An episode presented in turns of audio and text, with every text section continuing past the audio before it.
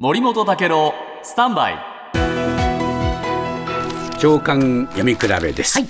今日毎日新聞と日本経済新聞がですね世論調査を行っておりますが、えー裏金問題をはじめとする自民党への怒りは息切れしてしまっているような数字が並んでおります。えー毎日新聞、えーこれね、12月の16、17日の前回調査、16%の支持率だったんですけれども、これに比べて5ポイント上昇、21%、5ポイントも上がりました。はい。えーそれから日本経済新聞、これも1ポイント上がりました。え27%。はい。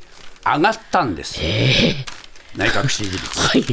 思わずええですね。ええですか、ええなぜ上がったんだろう、というのをいろいろ分析してみますとね、えーこれね、自民党の、ね、中で、この、えー毎日新聞の聞き方ですね、はい。自民派閥の裏金問題を受けて、岸田首相が岸田派の解散方針を党内6派閥の中で最初に表明したことについて、評価しない44、評価する40。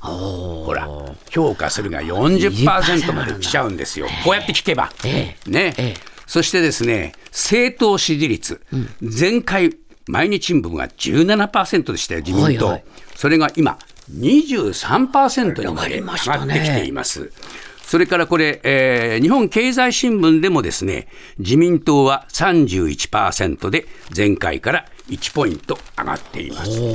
なぜ自民党が上がるんだろうとですね。そ。の理由を聞きたいですね、はい。自民党支持率がこれだけ自民党批判されていながら。上がってくるという現実、そして評価されているのは、能登半島へのですね、えーこのお政府の対応、これがね、評価されていて、岸田さん評価されているわけじゃないけれども、これも上昇の要因になっているんです。